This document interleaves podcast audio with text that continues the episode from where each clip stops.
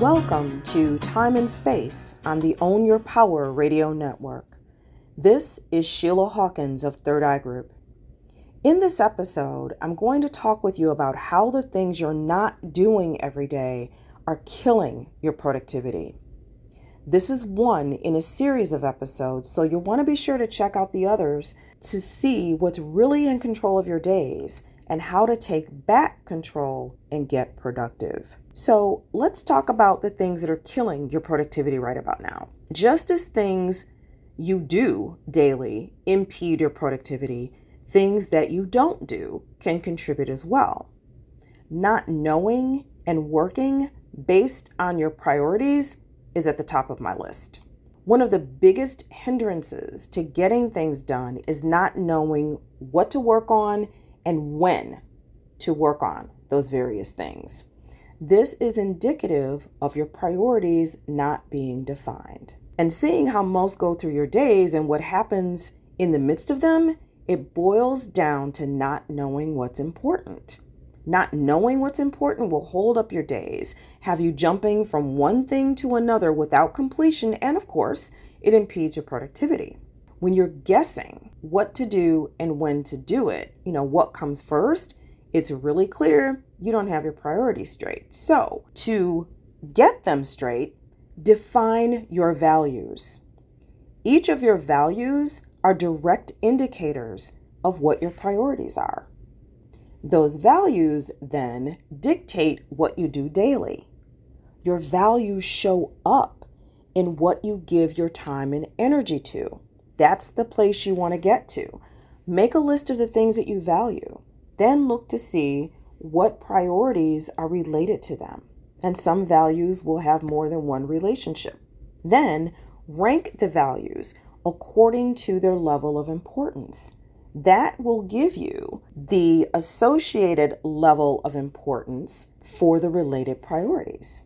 A good litmus test is to compare the list of things, the list of your priorities, to what you're doing daily.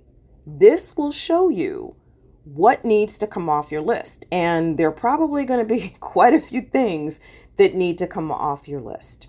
Okay, so next up is not using a calendar tool and using only one calendar. So, your calendar should be your one and only. You don't want to have your calendar, your spouse or significant other's calendar, your kids' calendars. All that does is cause confusion and it opens the door for mishaps and things falling through the gaps. So, combine all of those sync them and color code them or categorize them so you know whose stuff is what, but everything's still in one place.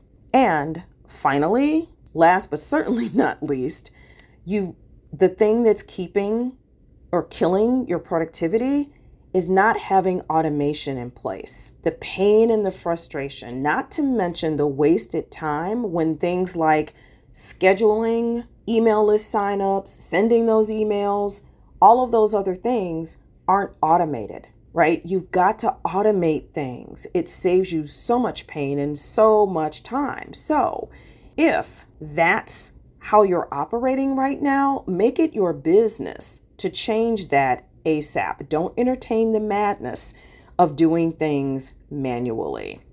And um, just one extra tidbit here not having a system that's personalized for what you need to help you get through your day, that is keeping you from being productive. You got to have a personalized system to support you and get you through your days. So that's all for this episode.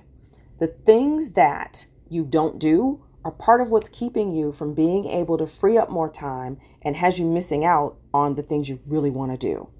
I cover these as part of the data points in my new time mastery diagnostic and you can get your own at a special OYP rate for a limited time while we're still in launch mode. So, visit the link shared with this episode and apply for your session now.